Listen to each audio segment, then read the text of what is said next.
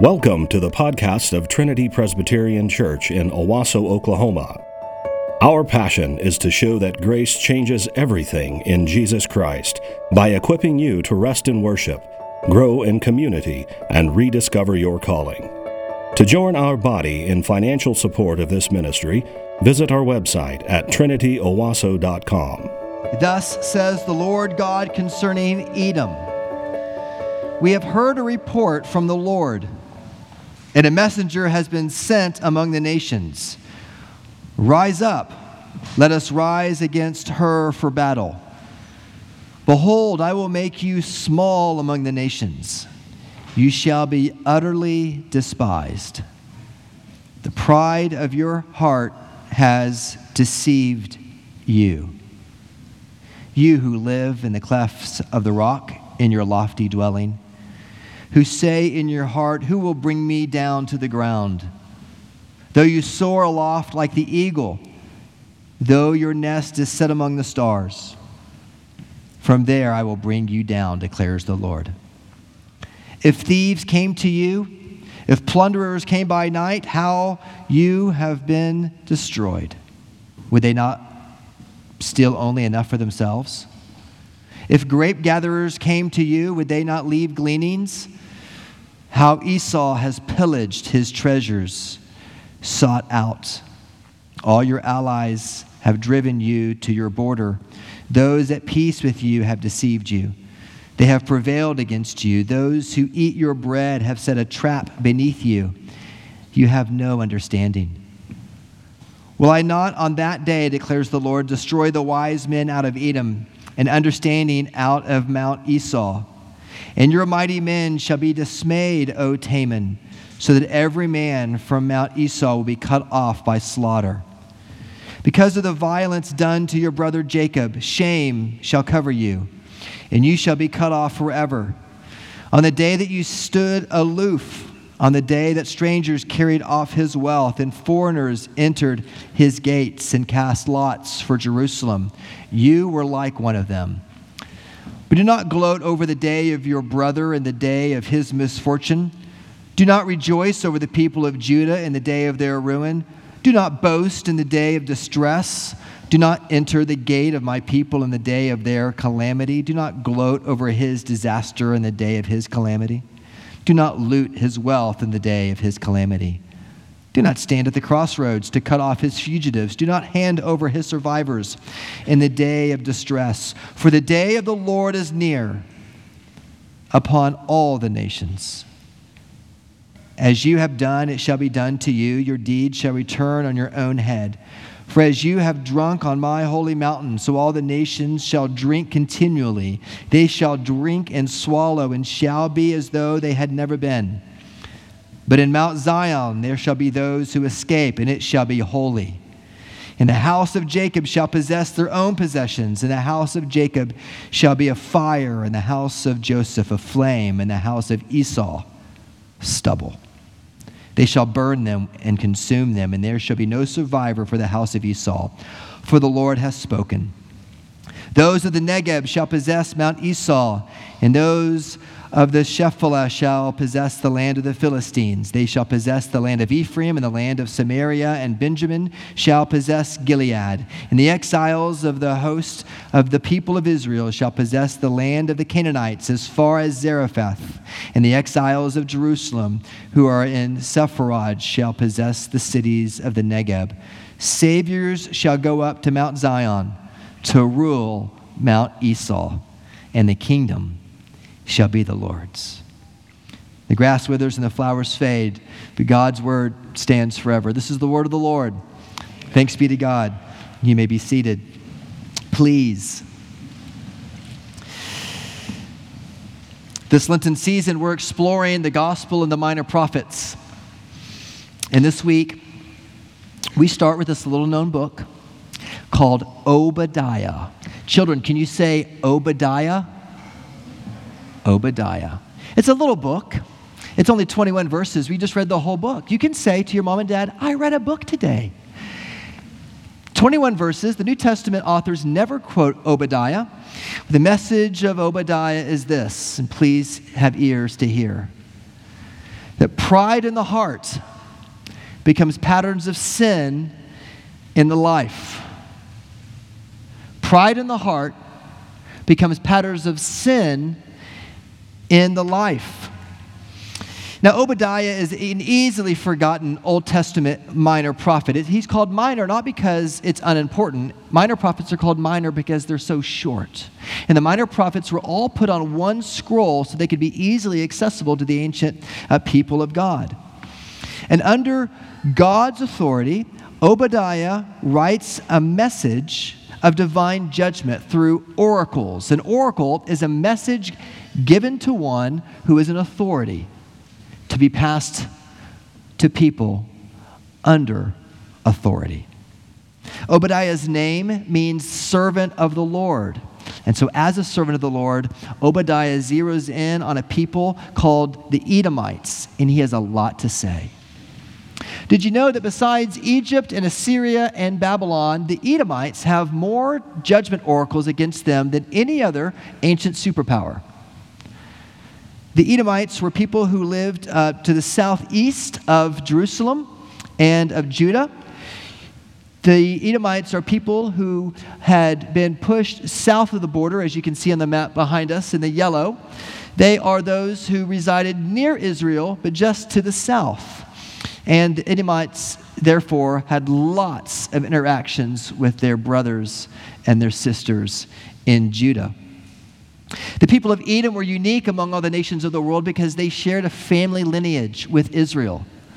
They were, as we'll soon discover, kissing cousins.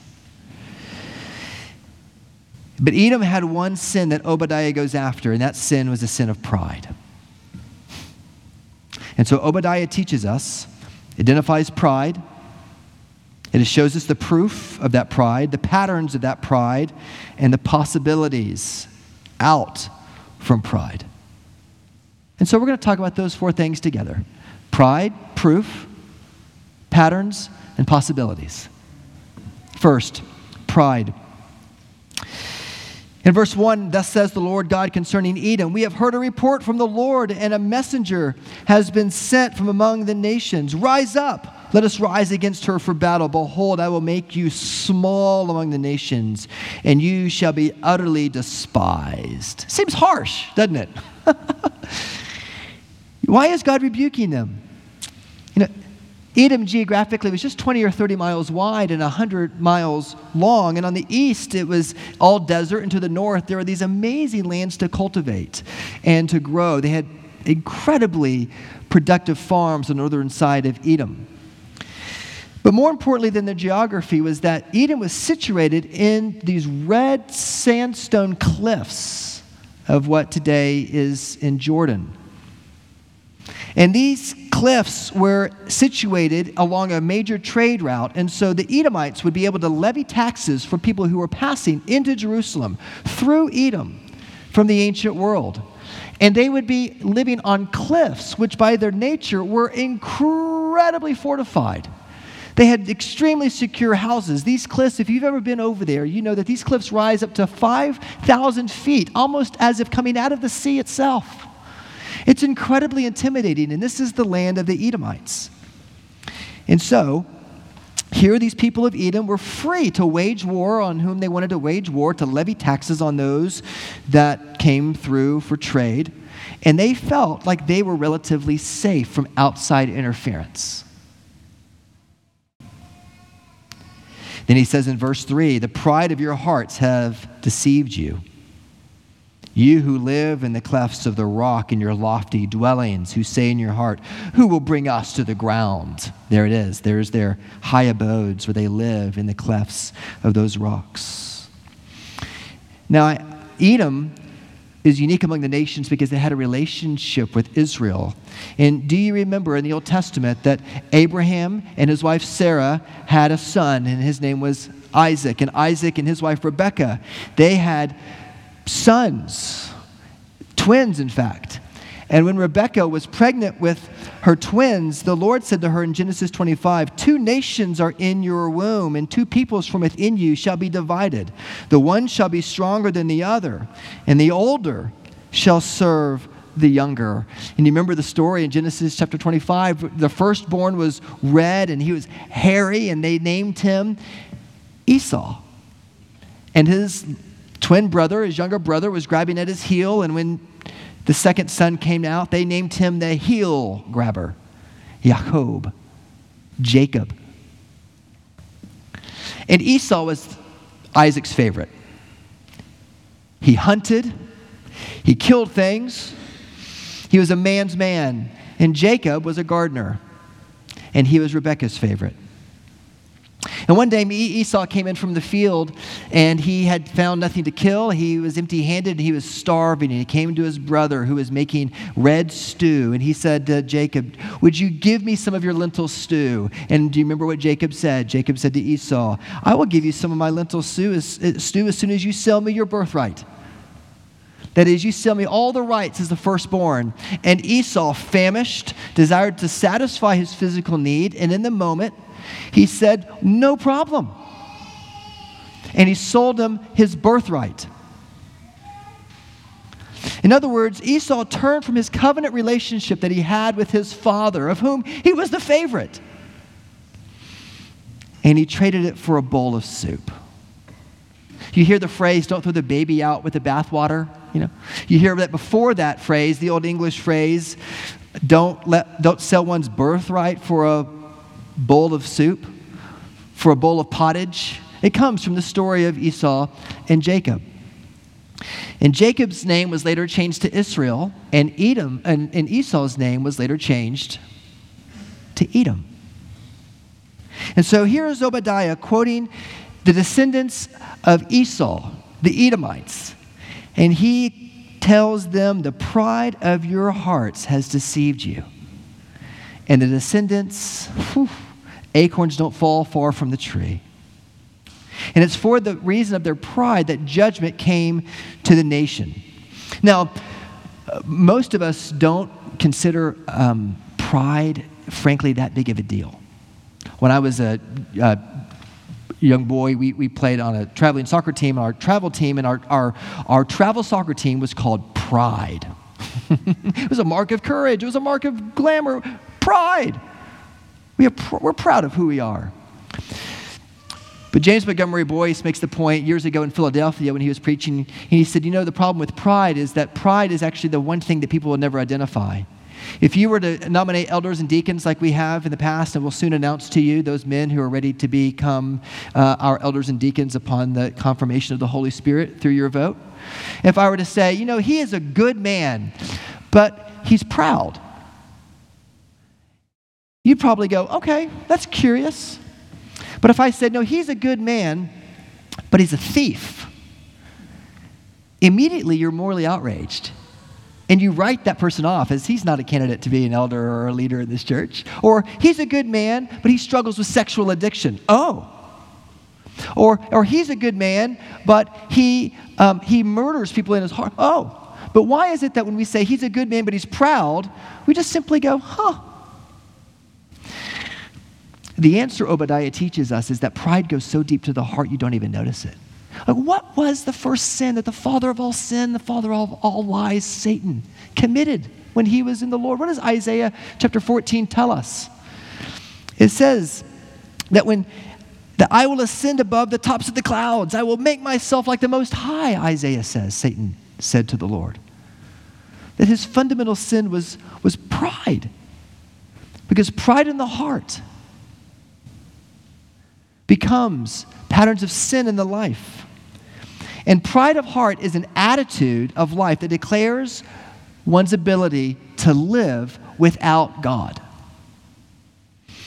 When Evagrius in the fourth century was, was thinking about what were the sins that were uh, tempting the desert fathers, he came up with a list of eight, eight sins and his disciple John Cassian behind him renumbered those sins. And when Gregory uh, the Great was pope, he took those eight sins and he eliminated one of them, and he had seven sins. And then when Thomas Aquinas came a couple hundred years later, Thomas Aquinas called them the seven deadly sins. There originally there were eight deadly sins.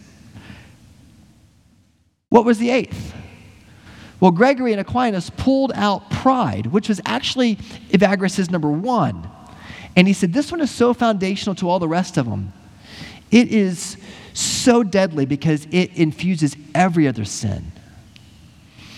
And here, Edom, living in their lofty dwellings, living in their abodes where they seem like they are safe, are just swimming in their pride. Though you're aloft like the eagles, though your nest is set among the stars, verse 4, from there I will bring you down, declares the Lord. Pride comes before the fall.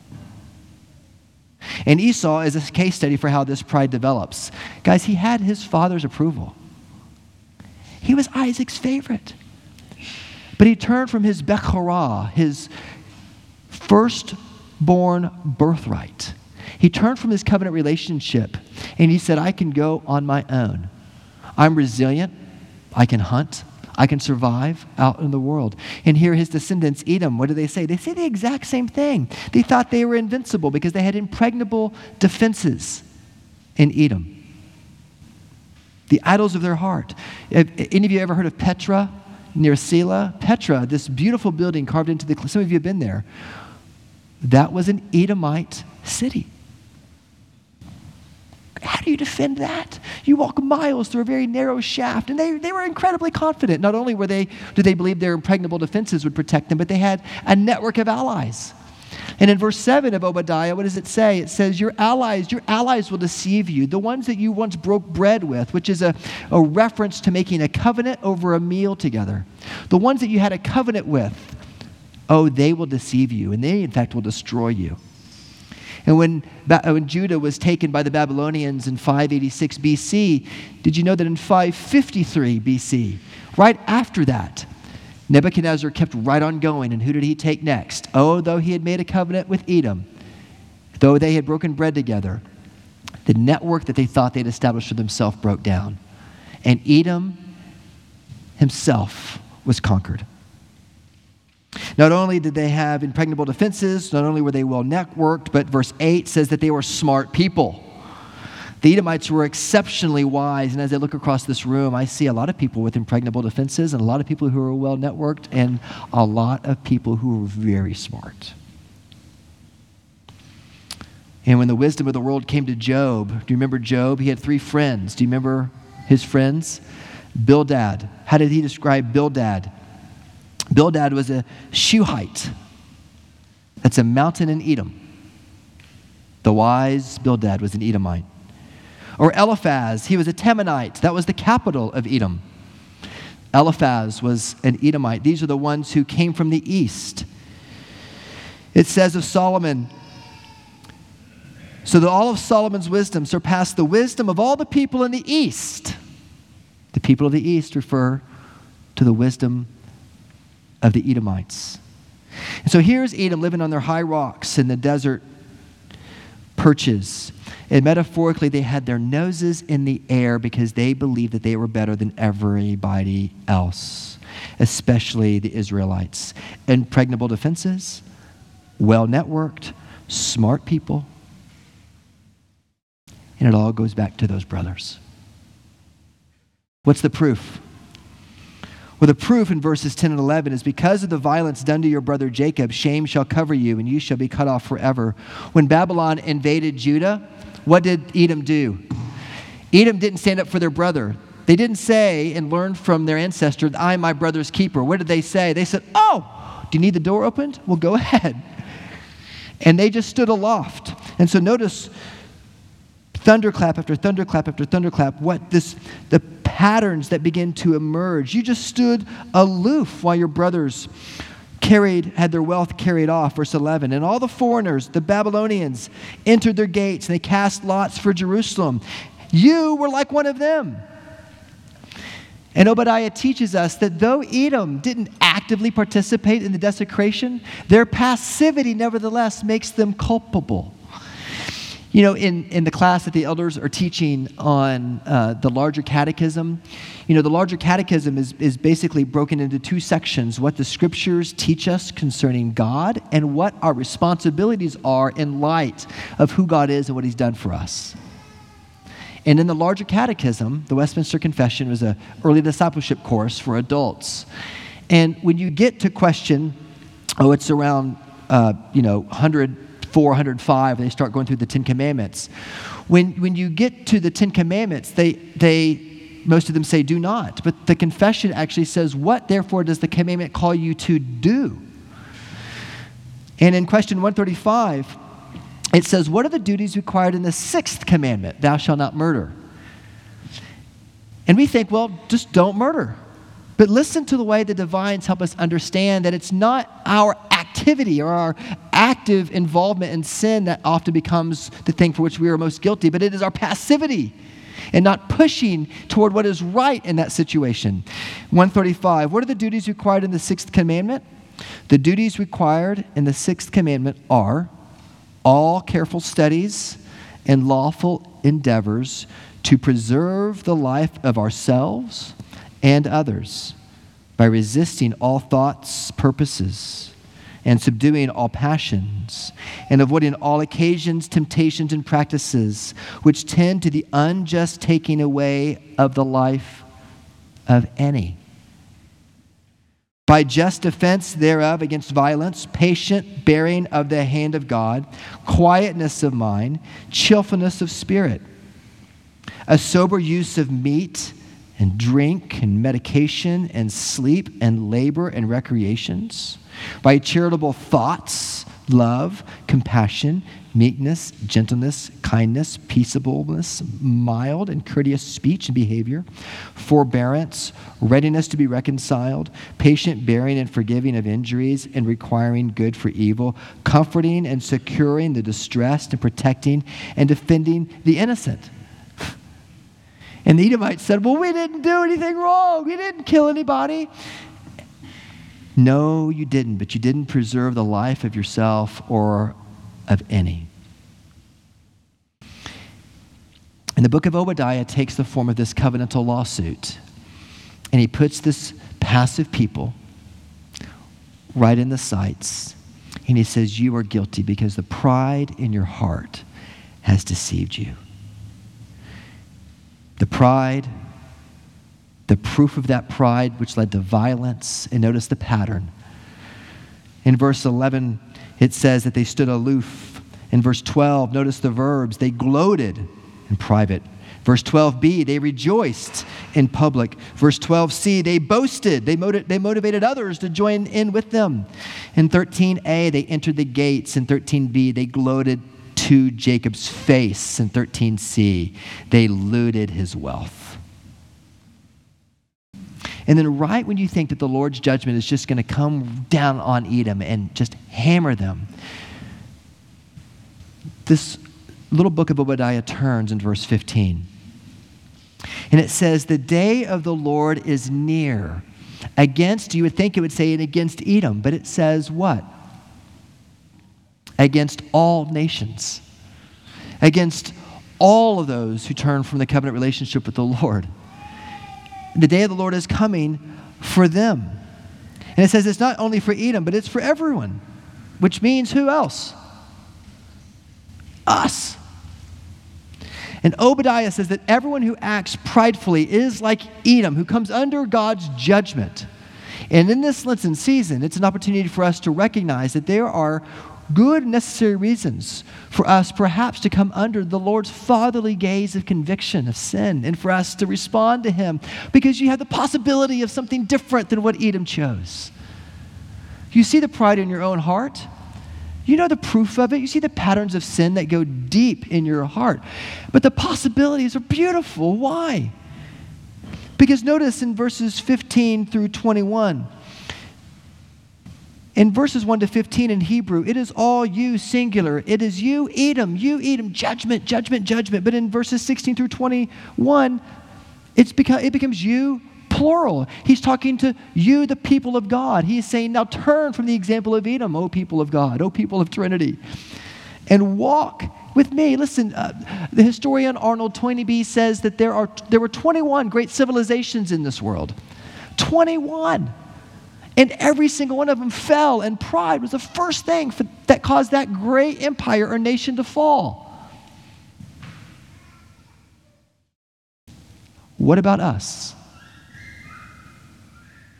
What about our country? What about your family?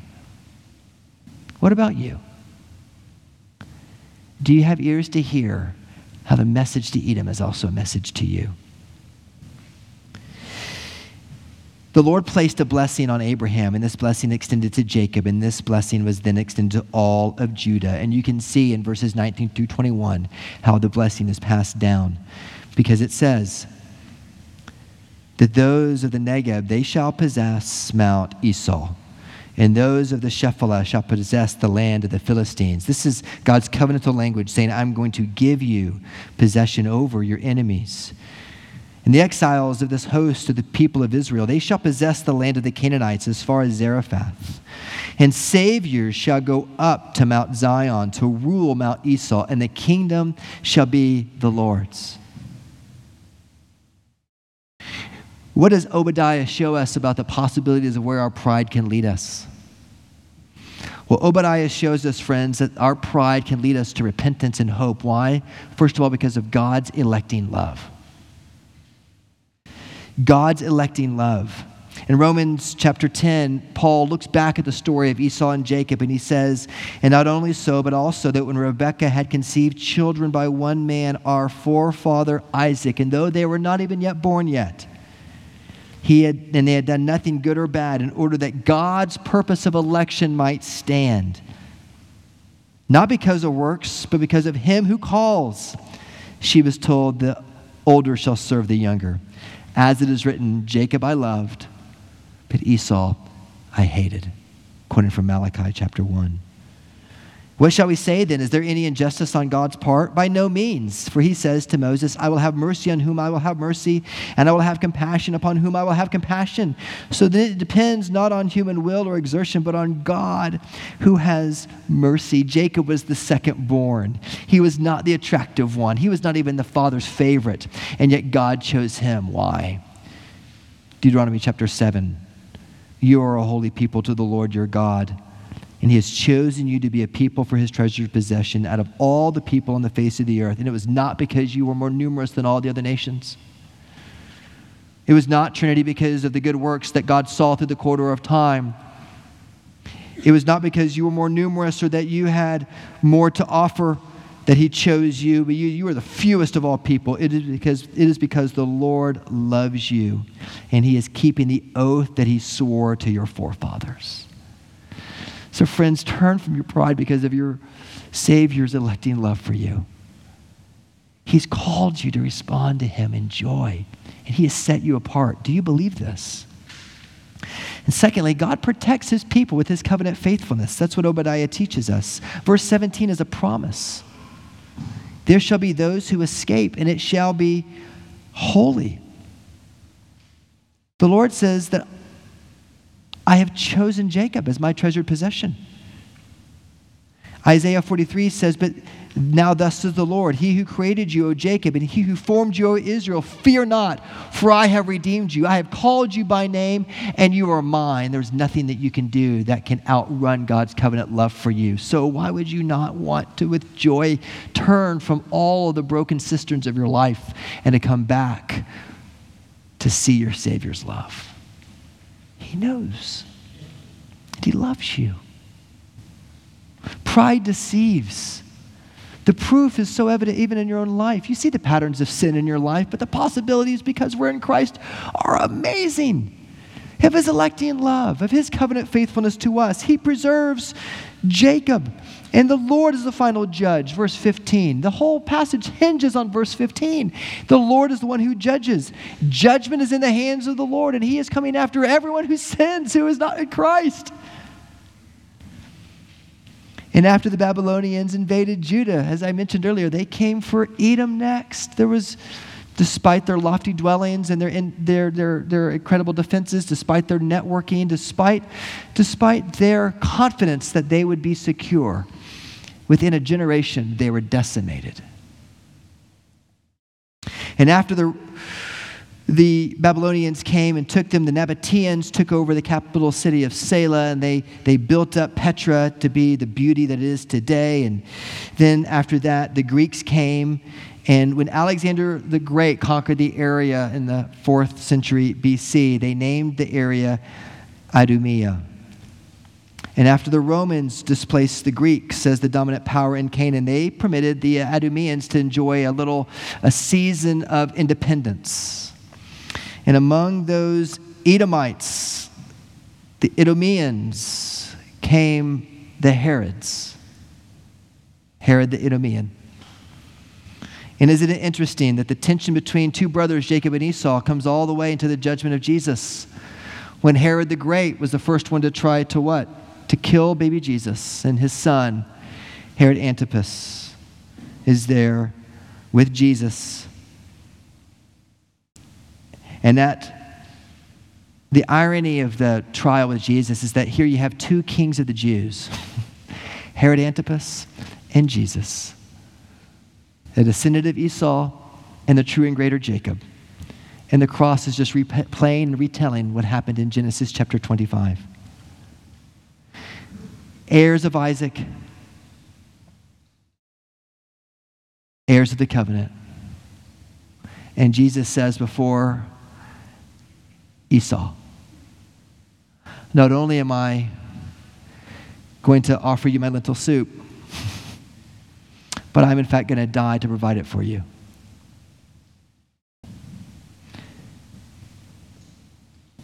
The king of the Jews, put there not by the emperor, but by his Father who loved him. And the question for you, friends, is that which king are you going to choose? The pattern of Esau or the pattern of the true and greater Jacob, Jesus? Because at the cross, Jesus gave his life for you to provide for you something that satisfies you far more deeply than physical need. He came to satisfy you spiritually and satisfy you in every way, now in part and one day in full. And like the other minor prophets, Obadiah reminds us of God's redemption coming through his promise from Abraham to Jacob to David to Jesus. And he will not forsake those upon whom he has placed his favor. And your heavenly Father will continue his redemptive plan until that plan is complete. And when you read the book of Obadiah, these 21 verses, you hear echoing in the background the words of Jesus, the true and better Jacob, who said, It is finished. Turn from your pride which deceives, and let us behold the Lamb of God who takes away the sins of the world. Thank you for listening to our podcast. If you would like more information or would like to help support the local body of Trinity, please visit our website at trinityowasso.com.